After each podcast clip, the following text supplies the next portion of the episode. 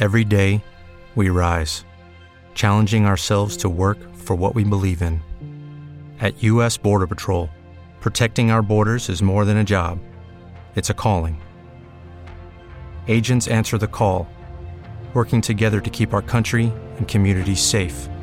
If you're ready for a new mission, join U.S. Border Patrol and go beyond. Learn more at cbp.gov/careers. Welcome to the official Barclays Premier League podcast, brought to you by Barclays. Hello and season's greetings to you all, wherever you are in the world. The title race takes another twist as Manchester City hit six past the leaders. We must continue to have more points than Arsenal because they are still three points on top of us. Magnificent Liverpool settle for five at Spurs. Probably the most complete performance since I've been here and just continues the evolution of what we're trying to do. And in Frank Lampard's 19th season as a pro, we ask him if he can claim title number four with the Blues. 19 does sound a lot when you say there, but if we can find our performance and up it a little bit, then we can make a right push. Barclays Premier League legend Frank Lampard joins us exclusively on this week's show to speak about an incredible career at Chelsea, Jose Mourinho's return to the bridge, and the responsibilities of being a professional footballer. We discuss two managerial changes in the top flight. Alan Shearer surprises an unsuspecting Toon fan. Plus, we hear from Manuel Pellegrini, Tom Cleverley, and Gareth Barry.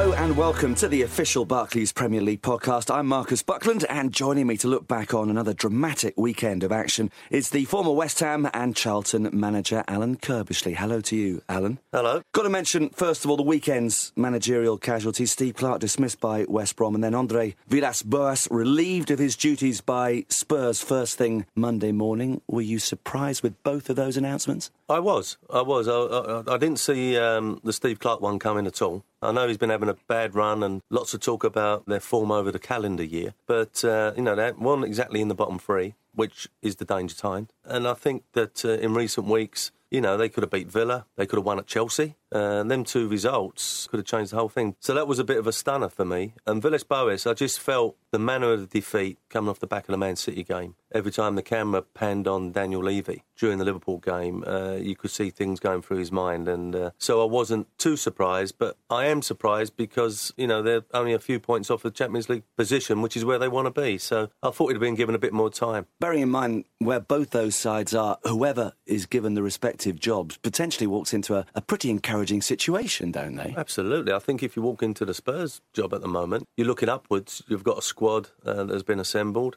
I think you've got competition in all in all places, and uh, you know you're looking to try and get in the top four, trying to get in the Champions League. And I think at West Brom the expectation level is realistic, and you know really it's to stay in the Barclays Premier League. If you can get anywhere near mid-table, then you will see that as success, and I think the chairman would see that as success. Well, coming up, further reflections on those departures. We'll also hear from Arsene Wenger, Gus Poyet, and Chris Hughton. But let's start at the Etihad, where fans were treated to a nine-goal spectacular, with Manchester City dismantling Arsenal 6-3 to move within three points of the league leaders. What a game that was, Alan. Well, as soon as the teams were announced, the formations for me, uh, where Pellegrini has not wavered all season, he's playing 4 4 2, he's going with two strikers, Aguero and Negredo, and, you know, Arsenal with this magnificent midfield, 4 5 1 it was going to be always going to be an open game, but I don't think any of us expected our open. In all fairness to Arsenal, they come out on the receiving end. But they created so many chances as well. It was just a wonderful game. Well, it certainly was a great advert for the Barclays Premier League. Let's hear from both managers. Arsenal's Arsene Wenger, first of all, City's Manuel Pellegrini. I don't think it's the best performance because Arsenal uh, scored three goals, and I think that is too much for the amount of chances that they had. But it was a very complete game in attacking. I think it's not easy to score six goals against the best defense of, of the of the Premier League. And if I don't remember bad, uh, we had at least five clear more chances to score goals. So in that sense, very happy, and we must continue improving in another sense. Honestly, we could have scored at least six as well, and uh, it was uh, a very open game. Our strength until now was our defensive discipline, and that went. We had the best defense in the league, and we conceded many goals today. Well, City have now scored 35 league goals at home this season and in 58 consecutive games at the Etihad. Aguero, with the first, his 13th of the season, already surpasses his total for last season. The one setback from an attacking perspective, uh, Alan, the fact that he picked up a calf injury, he's going to be sidelined for a month or so. How much are they going to miss him? Well, that's the interesting thing for me is, is, is what does Pellegrini do? Because I think away from home, you know, they've been really poor. If they think they're going to win the title with the amount of games they've lost away from home already and points dropped. So does he succumb and goes 4-3-3 or 4-5-1 and just leave, leaves Negredo up there on his own? Or does he bring Dzeko in and just keep going 4 4 2 and, and trying to outscore the opposition? So I'm waiting to see his next team selection because mm. without Aguero, he's got to do something. And I think when he does go 4 4 2, I think it's because he's got two great centre forwards and he, he wants them both to be playing. Now one's out, would his tactics change? Because his away form has got to improve and he's got to improve quickly. Well, the good thing for him is he's got plenty of options, as, as you suggested. Arsenal also picked up an injury of their own. Laurent Koscielny's uh, going to be out for a little while with a nasty cut to his knee. And of course, Wenger perhaps, you know, with a little less in the way of options off the bench right now. Well, I, I, I think if you look at the strength of Arsenal's squad, it's a lot better than perhaps last season. I think last season they had the first team and some reserve players. Uh, no disrespect to uh, Arshavin, Giroud, Denilson, Gervinho. I think that when they come in, they wasn't going to stay in the side and, and make it stronger. So I think now he has got a squad. I think he's got Jenkinson, he's got Vermaelen, he's got Gibbs to come back in, he's got Walcott who's just come back, Podolski to come back, Oxlade Chamberlain to come back. So I think he has got a strong squad and a lot stronger than it was last year. So I think he will just bring Vermaelen in and uh, they will just carry on. I don't, I, I, don't see much change there. If he can just do a bit of business, Wenger, in, in this window, if he can, surely it will be to ease the problem up front if Giroud goes out, I think they're a little bit lightweight. Well, City moved within three points of Arsenal at the top. Looking at their Christmas fixtures, um, Alan away to Fulham, then at home to Liverpool, home to Crystal Palace, and away to Swansea. A lot of people are uh, installing them again now as, as title favourites. How do you see it? Rightly so, because I think out of all the clubs, they've got the fear factor. Teams playing them are very concerned about this attacking prowess they've got and the amount of chances and goals they're, they're scoring. I think once we get through this Christmas period, I think then the table will assume Man City, Arsenal, Chelsea, whatever position that's going to be, and you know the Liverpools and and perhaps the Man Uniteds and Everton's and Tottenham's chasing that fourth spot. Well, Arsenal just one point from their last two games. Their next match against Chelsea, huge game, of course. Then West Ham and Newcastle away Cardiff at the start of 2014. So this is obviously a, a, critical little passage as far as the Gunners are concerned. And I think the chasing pack have been looking at this. You know, I think Mourinho's been mentioning it, and obviously Pellegrini knew what was coming up. That you know, when Arsenal are playing these tough games, there's an opportunity for the other sides to pick up points as well and, and close the gap. And it's great for the Barclays Premier League. I think Arsenal, up until recently, were the most consistent side and deserve to be top. But you know, a couple of defeats, it's all so tight. You know, we could have a little bit a cluster of, of teams at the top, and that's great. Yeah, should be very exciting. What's the other side of uh, North London next, where a Luis Suarez inspired Liverpool recorded their biggest ever win at White Hart Lane, thrashing 10 man Spurs by five goals to nil. And it turned out to be one heavy defeat too many for the Spurs chairman, Daniel Levy, who, as we've mentioned, relieved manager Andre Villas Boas of his services on Monday. Here's AVB after the defeat before he was dismissed less than 24 hours later. Everybody's down, as you can understand. It's the second uh, expressive scoreline that we suffer in the season, and we admit that in the Premier League things are not going in any shape or form the way we wanted. All of us have high expectations for this season. We still have them. We are not uh, far off, but uh, the distance is increasing for those Champions League spots. The expressive result makes it even more difficult for us to bounce back. Well, just 15 goals scored all season, one win in six home matches, and obviously when you lose 5 0 at home to Liverpool, 6 0 at Manchester City, you're going to be in trouble. And, and listening to Spurs fans, Adam, was the, was the biggest problem the fact that nobody quite knew what Spurs team was going to turn out each week and, and what tactics they were looking to employ. The big problem for, for everybody at White Hart Lane was that Gareth Bale's left the club. You know, you've got to try and replace him. Last season, they were frightening on the counter attack Spurs with Bale, Lennon, and Defoe and scored some fantastic goals. Obviously, Bale's gone. For me, they've not replaced that pace. And all the players that have come in to the side have not got that blistering pace. You know, Chadli, Lamela, Eriksen, Capoue, and Paulinho, you know, they don't go past players. And a lot of the passing has been sideways and backwards and a bit pedestrian. And they've been easy to play against. I think teams have, certainly at White Hart Lane, have, have got behind the ball, shown them inside, showed them into loads of traffic, and they've been getting nowhere. The lack of pace is clear when you look at Soldado. He, he's a sort of centre forward that thrives on, you know, movement in the box and players playing him in, and they've not been able to do that. And it's when you're struggling at home, that is when the chairman acts.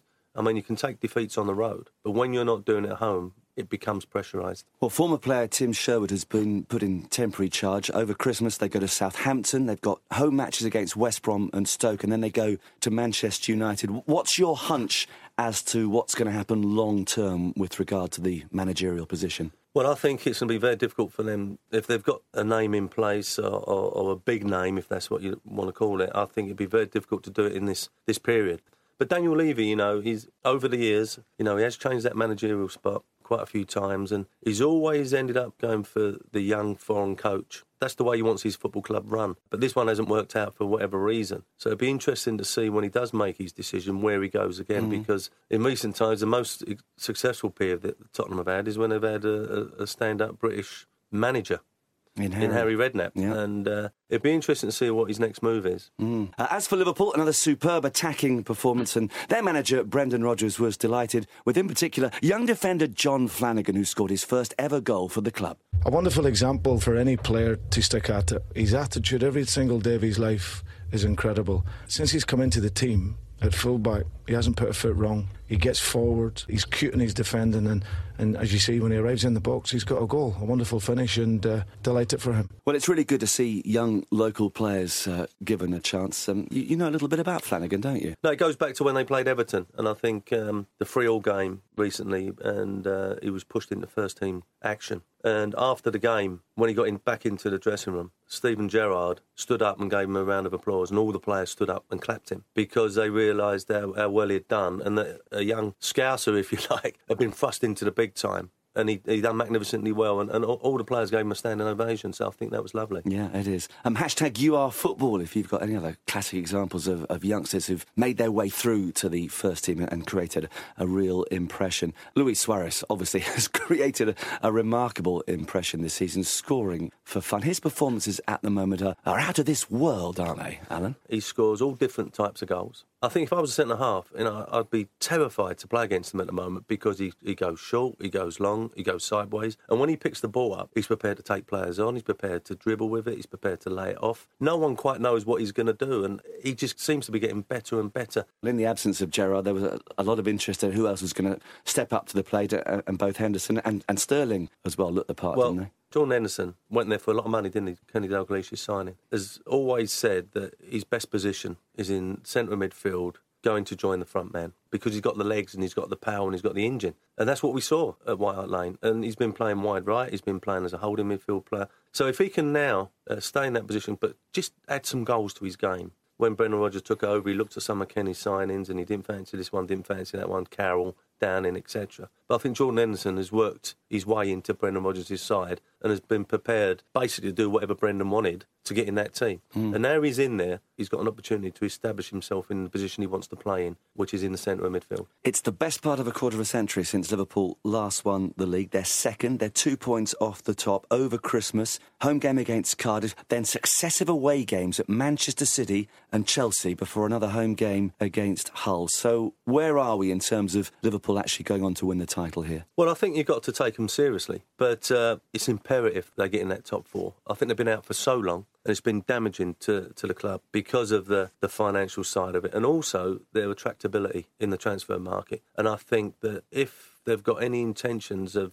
of keeping Suarez, I think they've got to qualify for the Champions League and then I think they've got to, to bring in some marquee signings. Perhaps not the title, but I think they've got to be looking at the top four. OK, well, coming up, we will be speaking exclusively to Chelsea and England legend Frank Lampard on his stunning career at the bridge. You're listening to the official Barclays Premier League podcast with Marcus Buckland.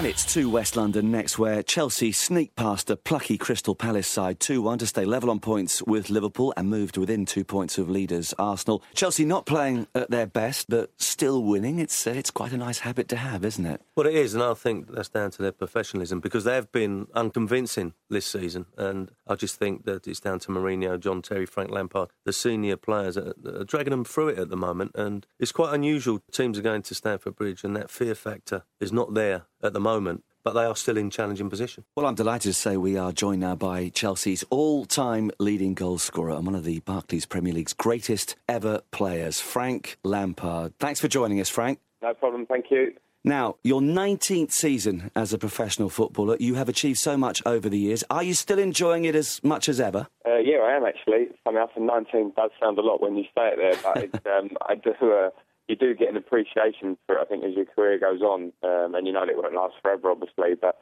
I'm enjoying the, the, you know the role that Chelsea play, and we've seen younger players come through. The team's evolving over the last year or two, and I'm, I'm, I'm loving playing a part in it. I know it's rude to mention age. You're 35, but Ryan Giggs is still going strong at 40 plus. Can you see yourself going on as long as that? Uh, I'm not sure. I mean, all, all credit to Ryan because as you get older, you know, you do have to manage yourself differently. You, you see it all differently and maybe adapt your game in certain ways. So I'm not sure about 40 at the minute. He is a bit of a one-off. I mean, I'd, I'd love to set my sights to maybe get somewhere towards that, but I do think once you get to sort of my age um, and even a bit younger, you kind of take it year on year and you see how you feel every year. And if you feel, and if I feel like I'm contributing and and doing well for the team and I can train as well as I've always trained, then I'll, then I'll try and do so. And in terms of the current situation, you're just two points off the top, and, and yet by Jose Mourinho's own admission, you've not hit top gear yet. So how much more is there to come from the team? I don't know. I mean, I think we've shown glimpses of, of top gear in certain games, and then other games where we, you know, we've let ourselves down really, and we've, and we've got beat, which is probably the story of most teams. Is even you know the Man Cities and that that are up there at the same time. We would all say the same. So I think it's just up to us really. I don't know how much more there is. I know there's lots of quality in the squad, so it's a case of uh, looking for that consistency really, rather than in fits and starts. We need to to get the best out of what we've got consistently well. And I suppose the plus point of all that is that we're, we're second and two points behind, having not been at our best. So if we can do that, then we're going to have a great chance. Now, in terms of consistency, Frank, you are, of course, Chelsea's all time leading goal scorer. 208.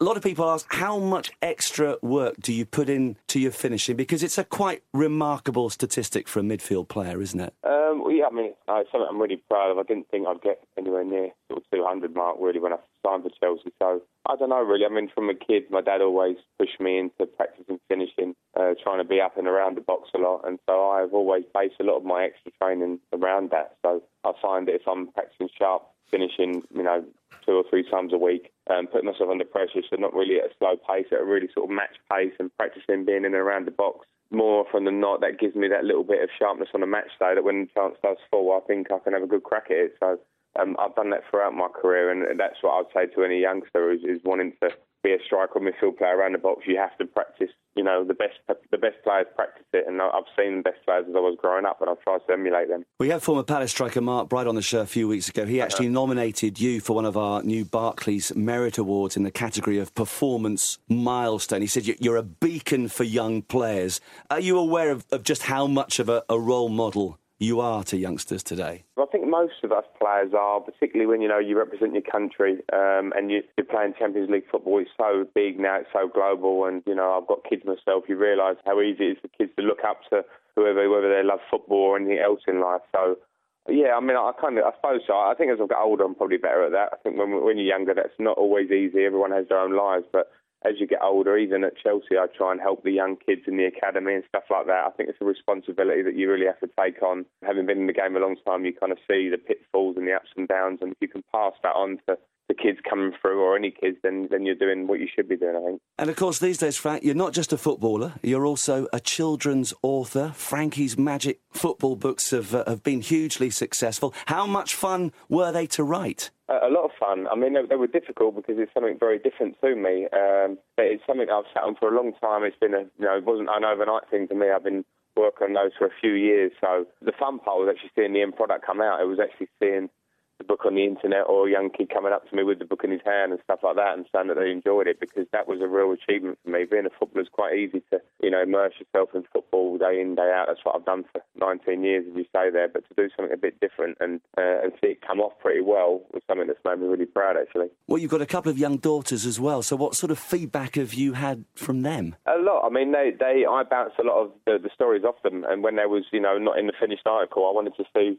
what a, a six and an eight year old thought of them because it's interesting when you're older trying to sort of do that for the first time. You do have to remind yourself of the, the feelings of when you was a kid and what excites you. And I, I, I read them to my daughters and they were positive and negative about different aspects, and it really helped me actually to uh, to, to get the mindset right. So I'm, I'm hoping that I, I've ended up with good stories, and a lot of kids I'm speaking to now are enjoying them, and that, that's all I can ask for really. Frank, it's Alan Curbishley here. I'm just wondering because uh, I played with you with your dad. Um, how many more games have you got to, to pass him, or, or, how long have you got to play to pass him, or have you uh, already passed him?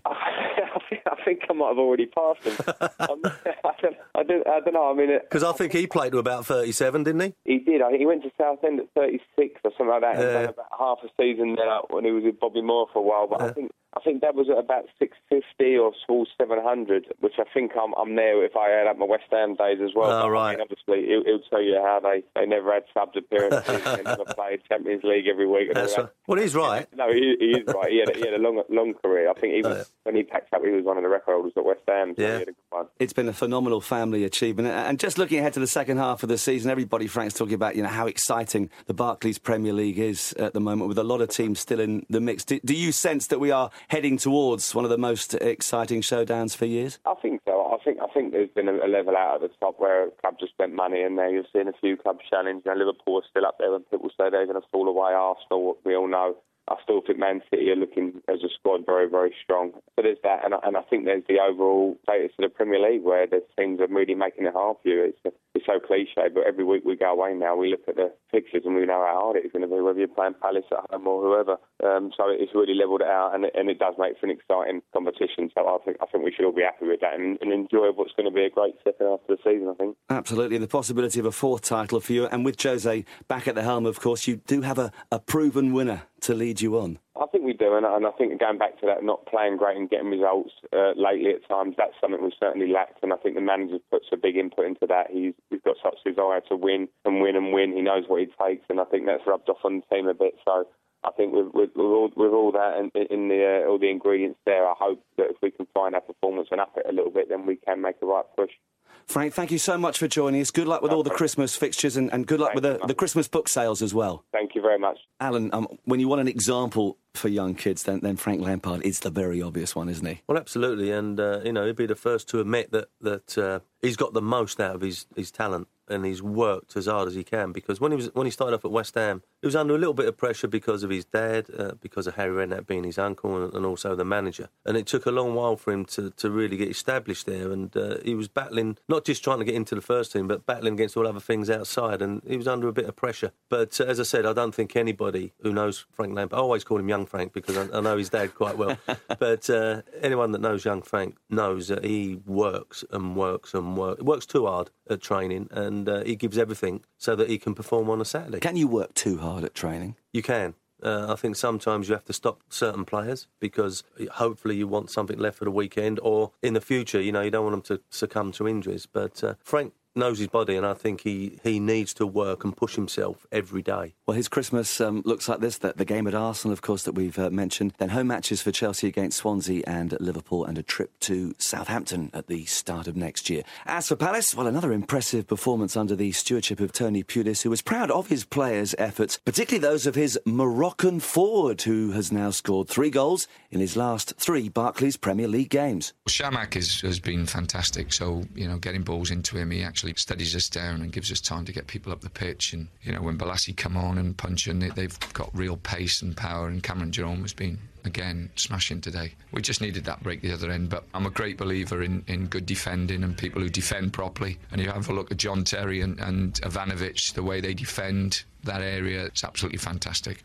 Palace currently in 18th place, just one point behind West Ham. And uh, interesting to actually see Chamakh come to the fore at such an important time for the club. And it's interesting what Tony's done with him because he's, he's turned him into a number 10. He's playing just off of Cameron Jerome, and it's working for Palace. I, I was surprised when I saw him, uh, I must admit, uh, against Cardiff a couple of weeks ago. Uh, they didn't look as if they was in the bottom three. They looked as if they was a, a firmly established uh, mid-table team. They looked that confident. Mm. So something's happening at Palace. Uh, let's see if it can continue. Well, level on points with Palace in the relegation zone are Fulham, who, despite a much improved second half display, went down 4 1 to an inform Everton. Gareth Barry scored the home side's crucial third goal and admitted afterwards that the final scoreline was slightly flattering. Fulham made it really tough today. It was tough also, the conditions. It was quite windy out there, and you know, we couldn't play the normal passing game, and a lot of passes went astray. But you, know, you can't play fantastic football every week, and uh, you know, to score four goals and you're not played well is a good sign. On the back of two performances away from home, we've, you know, we were delighted to, to be at home today and, and get the home fans behind us. We've got a great record here, so you know, we're just hopeful we can keep it going.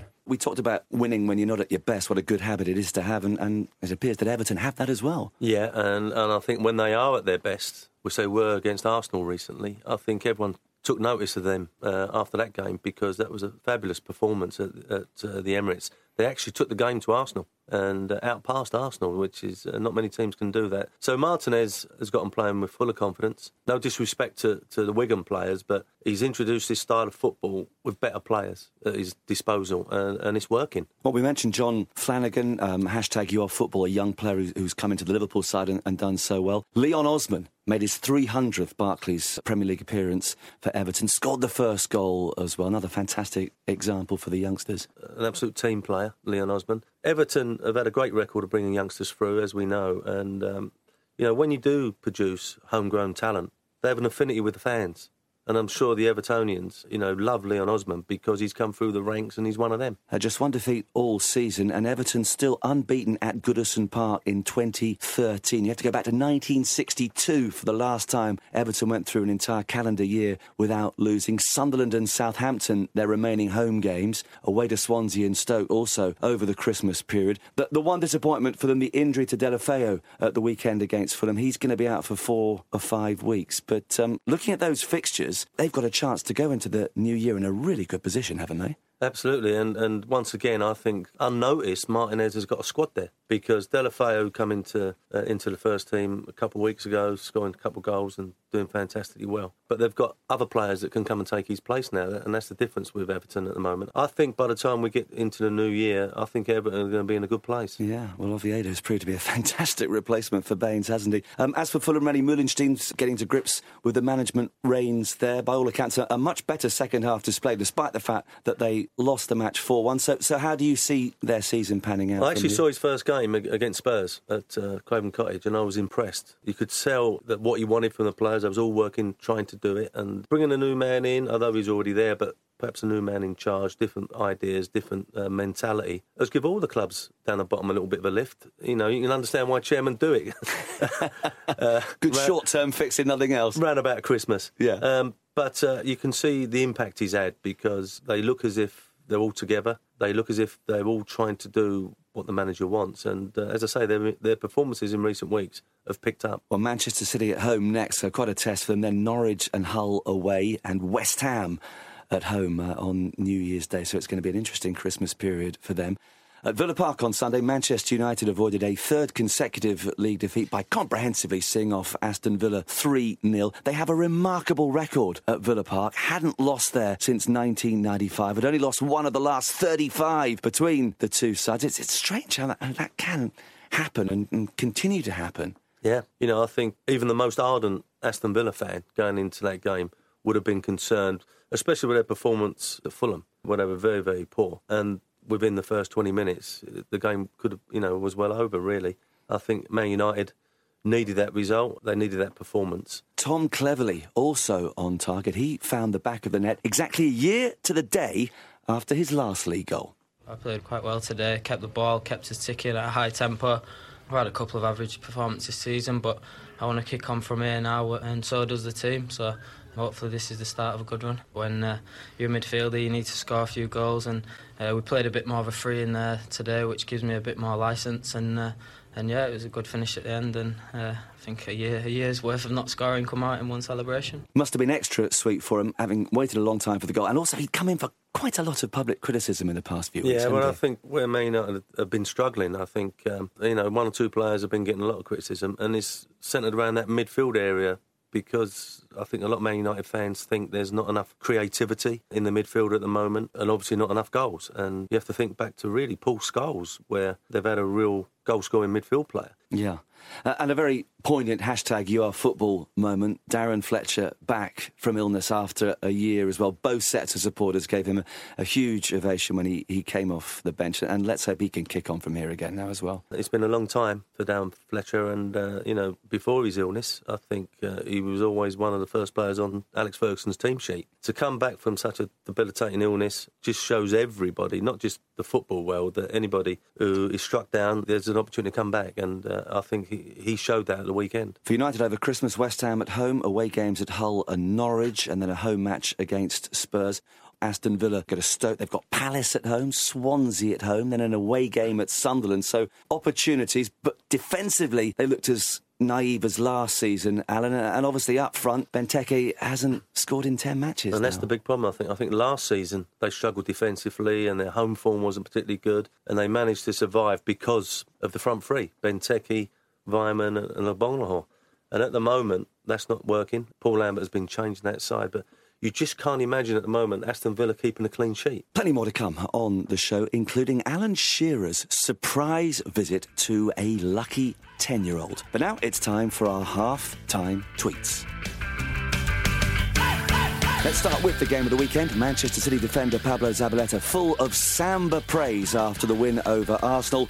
To my friend Fernandinho, congratulations on a fantastic performance. Two brilliant goals. Well done, big man. Sticking with City, former goalkeeper Peter Schmeichel tweeted a picture of fan Chris Worthington, who we interviewed on this podcast a few weeks ago. This City supporter raised £3,000 by having a Man United crest tattooed on his forearm. Hashtag you are football.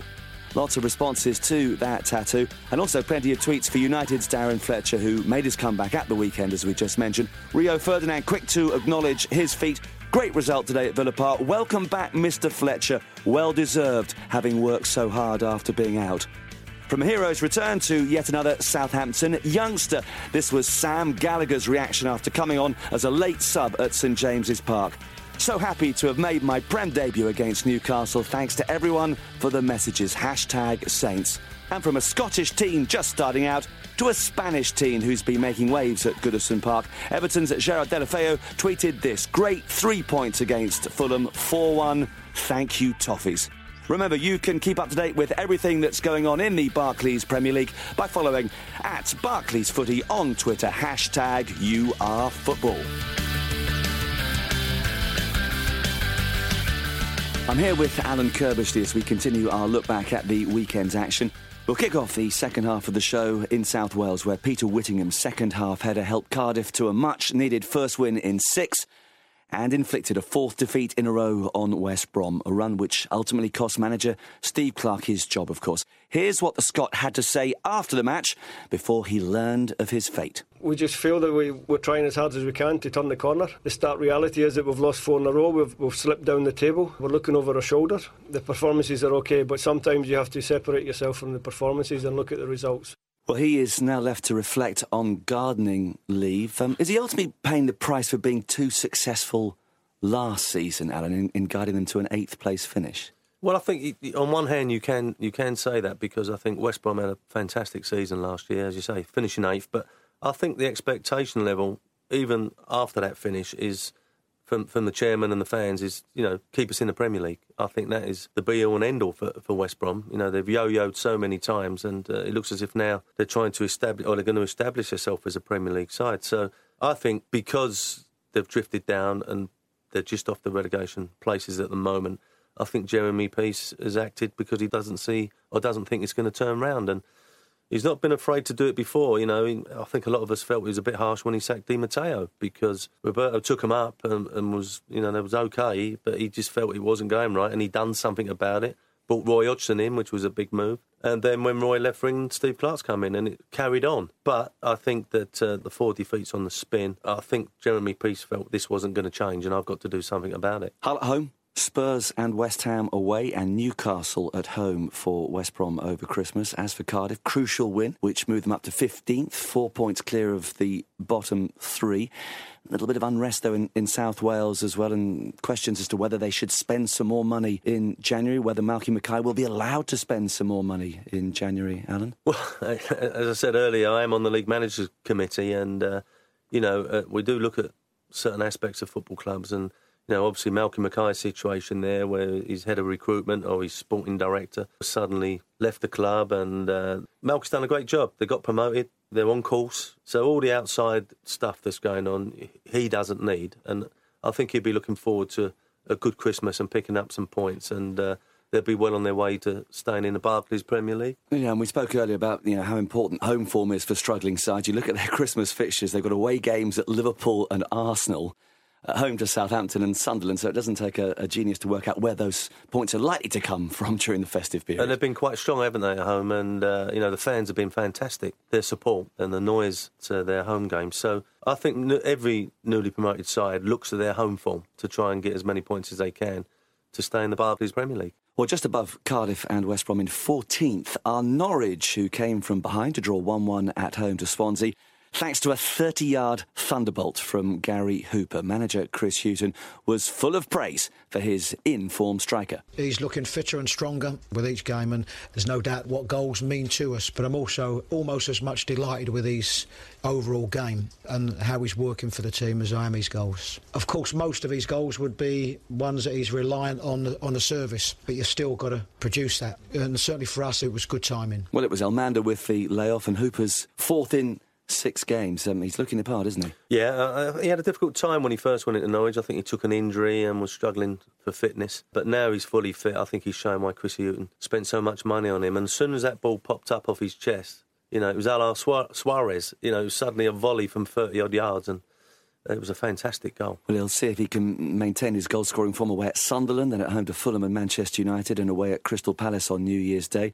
Uh, for Swansea, well, two wins in their last nine league outings. They remain in the relative safety of 10th spot. They also top the possession and the passing accuracy charts in the league, Alan. So it's quite hard in some ways to, to actually sum up exactly how they're doing at the moment. Oh, I think they're doing remarkably well. I think that the Europa League's taking its toll he's losing players now through injury. I think he's had Michu out, Bony's been out, and now Nathan Dyer, which was a terrible, terrible injury. Yeah, yeah. ligament damage, not actually broken the ankle, which was the yeah. initial fear. Yeah, so but it's, something. it's still going to be some time, yeah. and and another forward that he's missing. So I think Michael Laudrup, you talked about perhaps Cardiff doing a bit of business. I think they will be trying to be active in this January transfer window. But people mentioned again calendar year about Swansea, their home form, and how many games they've won in the calendar year, but you know, when you look at last season winning winning the League Cup and this season being in mid-table and still in Europa knockout stages, he's had a fantastic season. Well, while Swansea are finding it a little tough after last season's heroics, Newcastle United are just the opposite. Alan Pardew's side were held to a 1-1 draw at home to Southampton after Yoan Gouffran's opener was cancelled out by a Jay Rodriguez strike. But it means that Newcastle have lost just one in seven. They're up to sixth in the table. There's a feel good factor in the Northeast. Yeah, and uh, great credit to Pards and his side. I think that just before this great run they're having, there was a lot of pressure there at Newcastle. It wasn't going so well. But I think he's got a side there that is on par with a side that got in the Europa League. I think it's a strong squad. They're playing to their strengths now, and there's a lot of belief around the place. So uh, this run they've had, I think, uh, brilliant. Uh, I think that the result at Old Trafford, you know, not winning there for so long, so, you know, a bit disappointed that they, they didn't win the home game, but, you know, the runs continued and they're still picking points up. Well, there was a great surprise for one lucky member of the Toon Army last week, and you're going to love this story, Alan. The most dedicated football fans and community coaches are set to be rewarded for their support this Christmas as Barclays launches a new Twitter ticket competition. The giveaway is part of Barclays' campaign to say thank you to fans, community heroes, players, and managers for their dedication, passion, and commitment to making the Barclays Premier League what it is. And rather than just popping the tickets in the post, Barclays arranged for Toon legend Alan Shearer to hand them over in person to Newcastle fan Paula Jardine and her 10 year old son Evan, who have been rewarded for their loyal support. And I'm delighted to say that Paula joins us now. Welcome to the show, Paula. Hiya. So Alan Shearer comes round to deliver your tickets. That must have been quite something. It was very unbelievable. Gobsmacking. it's hard to describe. How excited was your son? I mean, not many 10 year old boys have Alan Shearer popping in for a cuppa, do they? When I answered the door, I think I screamed, and then we had to take him into the kitchen. And my son Evan, my daughter Alana, and my husband Richard were standing there And like I was saying to the paper, I have never saw their faces. so I, I hope my face wasn't as bad as their threes. well, I'm sure it wasn't. Um, how long did Alan stay for, and, and what did you chat about? Um, everything really. Um, once my son got off out of the shock, he was asking him questions about like how his style of play, and my husband was asking what was his favourite goal, and my daughter just stood there, and I cannot really explain. The whole morning was just surreal. You couldn't buy it. You can't buy stuff like this. This is like priceless, isn't it? Paula, it's Alan Curbishley. Who took the photographs? Um, I took one of Richard holding the Premier League trophy, and I took several of. Um, obviously, Alan wished me daughter, and my son, and my husband. How'd you keep your hands still? oh. and my phone keeps kept freezing, and it's never ever done that. And my mum was saying to us, "It must be because you're nervous." And I was thinking, like the sweat on my hands trying to take a photo It was ridiculous. How, how much does Evan look up to the Newcastle players? Um, how much Oh. do they act as, as role models for the local kids, well, Paula? I mean, he loves Ben Arfa, and he absolutely adores Kirby. These people are really massive parts of their life when they're playing football themselves. So that's why, like, I keep saying to my son, when you watch the football, watch and learn off other people. I mean, he's quite clever for 10. He plays midfield, and it's just amazing to watch him. And then I come home and watch the football. I will go out to watch it, and he just never shuts up about like how Kirby can do this and how this one can do that, and it's just lovely because then they get to see, like you say, their role models. Paula, oh, thank you so much for, for joining us and, and do enjoy the game against Manchester City on January Thank the you 12th. very much. I'm sure we will. Paula Jardine, who along with her son was paid a visit by Alan Shearer in our new Barclays ticket giveaway, and the former Newcastle striker spoke to our reporter Nick Moore about that experience. I mean, you're always a little bit apprehensive when you. I'm not that I've ever done anything like that before, but I've been to people's houses and did adverts and did promotions and what have you. But um, not quite surprised anyone like that where they didn't know I was coming. And I mean, the reaction was was fab. They were normal, just Yeah. a normal family who do everything that I used to do and my parents used to do. And how important are fans like the Jardine family to Newcastle? They love football. That's how um, passionate everyone is about football up here. It is the difference between families having a good week and, uh, and a bad week. As she said, it's in our blood. We have no choice, and that's the vast majority Stuck up with. It it. is. Yeah. they like it or not. That's. But most people love it, and as I said, that's our life. The other thing we're asking for is nominations for this Barclays Merit Award. We're giving out. We've had actually someone nominated you for your foundation. So right, got okay. right from the very top of the game, people working in communities, down to um, all Yeah. the grassroots characters. Isn't it? Is there anyone that, from your time at Newcastle, that you think was a real unsung hero that maybe Well, didn't get enough credit? I think just all the backroom staff, really, because Mm. they're the ones that never get any credit. Whether it's physios, whether it's uh, doctors, uh, whether it's sports scientists, whether it's the tea lady or the kit ladies, or the, it's all those guys that make a football club tick. Yeah, you see the, the manager's the face of the football club, or the owners, or what have you, but it's the people in the background who make it tick. The other thing you, you get credit for is obviously signing for your hometown club when you could have gone anywhere in Europe. Can you talk us through the emotions of why you chose to sign? What was going through your head when you had Well, all because these I big was decisions little, to make? I was that little guy this morning. Yeah, yeah. I was him. Whereas I love football. I love my. I was born and bred in Newcastle. Brought up on a council estate. Played football every night. Played football every weekend. And went to watch Newcastle every single week. That's why I wanted to come home. and That's why I wanted to sign for him. For me, it was a no-brainer. And people ask me, "Do you have any regrets?" I have none. If I was given the same choice again, I'd do exactly the same thing. Mm. I don't regret a single minute. To have what I have here at, uh, in Newcastle is unique and very special. Is it difficult for you to wander around Newcastle now? I very rarely do it here in uh, in the Metro Centre or in uh, in town for obvious Yeah. reasons. But um, I'm not complaining. I mean, the life of being a, a footballer far outweigh the advantages, far outweigh the Mm. disadvantages. I never ever mind people asking for autographs.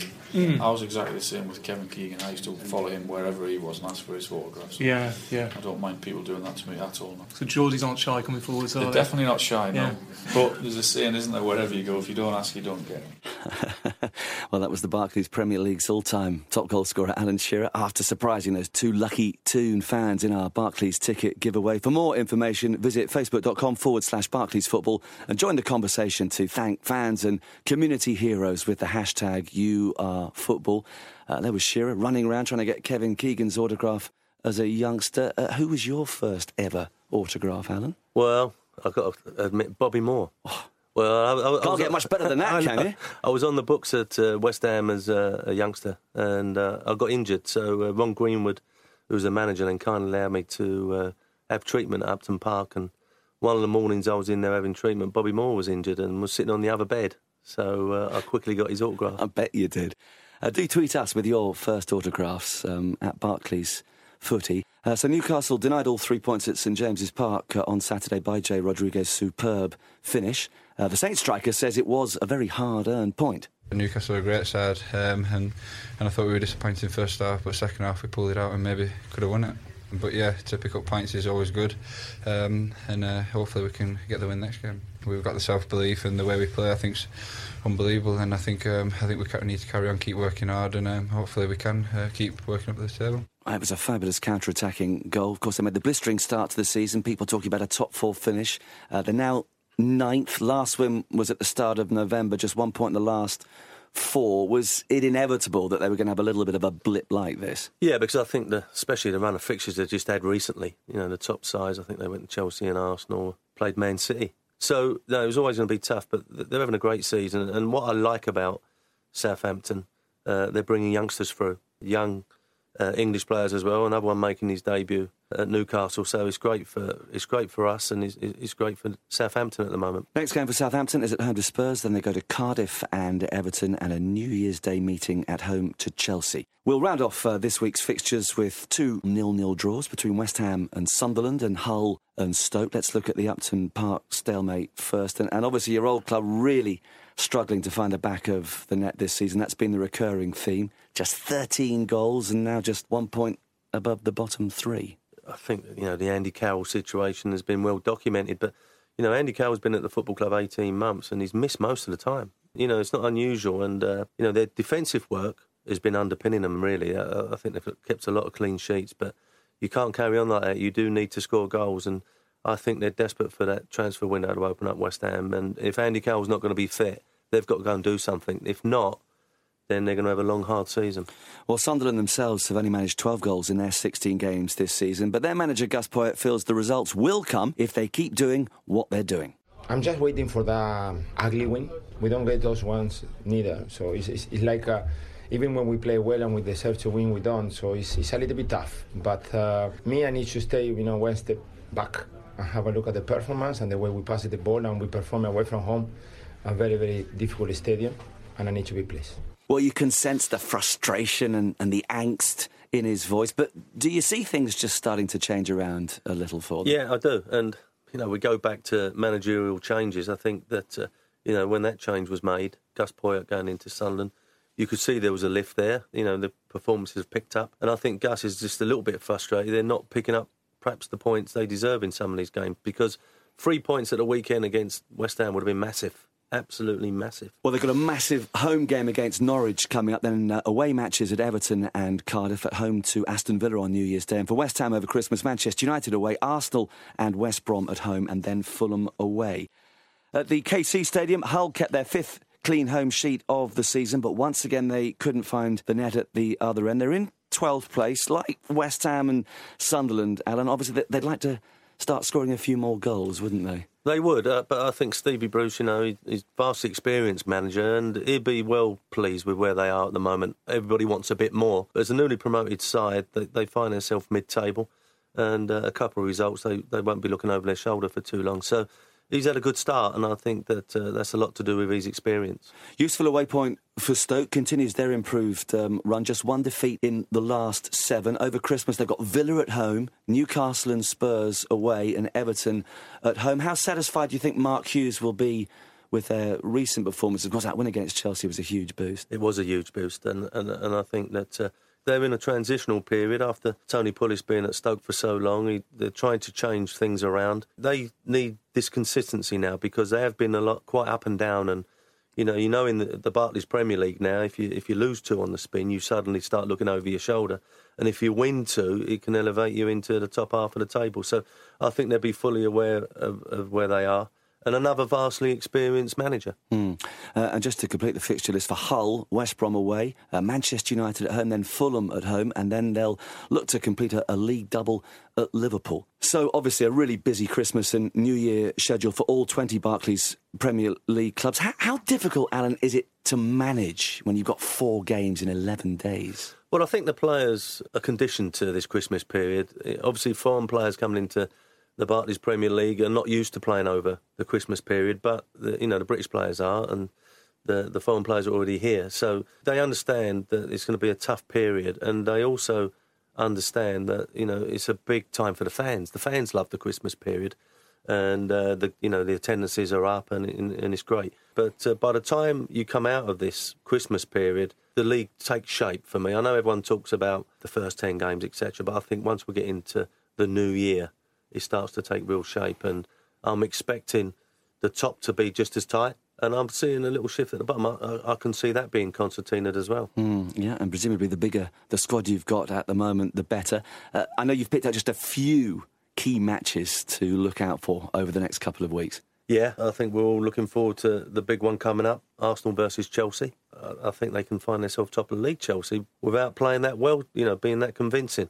I think uh, Man City Liverpool is a standout game as well. And you know, Chelsea are involved in another big game on the 29th of December. They play Liverpool. But then you've got down the bottom, you know, where's the pressure? Let me tell you, it's a lot tougher down there. Fulham West Ham, uh, New Year's Day, that is going to be a big, big game for, for, for both clubs. And, you know, I just hope my old team pick up a result because if they don't, I think Sam Allardyce, which we spoke about managers coming under pressure, falling in the bottom three. Even Sam will come under pressure then. Okay, well, we'll end with just a, a couple of quick festive period predictions from you. Uh, who do you think will be top by the end of the fixtures on New Year's Day? I think Arsenal. And as you say, the pressure's on at the bottom. So, which three teams will be in the, the relegation Ooh. zone on the evening of January the 1st? I got a feeling that uh, it could well be Sunderland's still down there, but I think West Ham could drop in it, and I think West Brom could drop in it. So, as I say, I think it's going to get really tight by the time we move into the new year. Well, so much can and, and probably will happen over the uh, next few weeks. Why don't you tweet us your Christmas and New Year predictions at Barclays Footy? Alan, thank you very much indeed uh, you. for your company. Have a great Christmas uh, and New Year. Hope you don't have to work too hard. Uh, before we go, uh, have a try at this week's trivia teaser. Chelsea take on Arsenal on Monday night, of course, in what promises to be a classic London derby. But can you name the player to have scored the most Barclays Premier League goals in this fixture? And for a bonus point, how many did he score? If you think you know the answer, tweet it to at Barclays Footy or post it onto the Barclays Football Facebook page, and we will reveal the answer on the site later in the week. Now, we'll be back on a slightly different day to usual, Thursday, the 2nd of January, to reflect on the busy Christmas and New Year period as a whole. There'll be plenty to talk about, so do make sure you join us then. So until Thursday, January the 2nd, from Alan Curbishley and me, Marcus Buckland, festive greetings and a very happy New Year. You've been listening to the official podcast of the Barclays Premier League, brought to you by Barclays.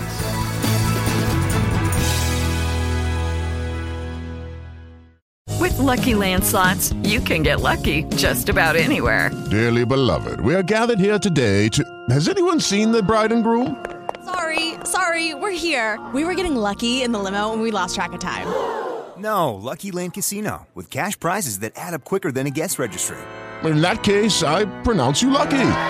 Play for free at LuckyLandSlots.com. Daily bonuses are waiting. No purchase necessary. Void were prohibited by law. 18 plus. Terms and conditions apply. See website for details. With Lucky Land Slots, you can get lucky just about anywhere. Dearly beloved, we are gathered here today to. Has anyone seen the bride and groom? Sorry, sorry, we're here. We were getting lucky in the limo and we lost track of time. No, Lucky Land Casino, with cash prizes that add up quicker than a guest registry. In that case, I pronounce you lucky. Play for free at LuckyLandSlots.com. Daily bonuses are waiting. No purchase necessary. Void where prohibited by law. 18 plus. Terms and conditions apply. See website for details.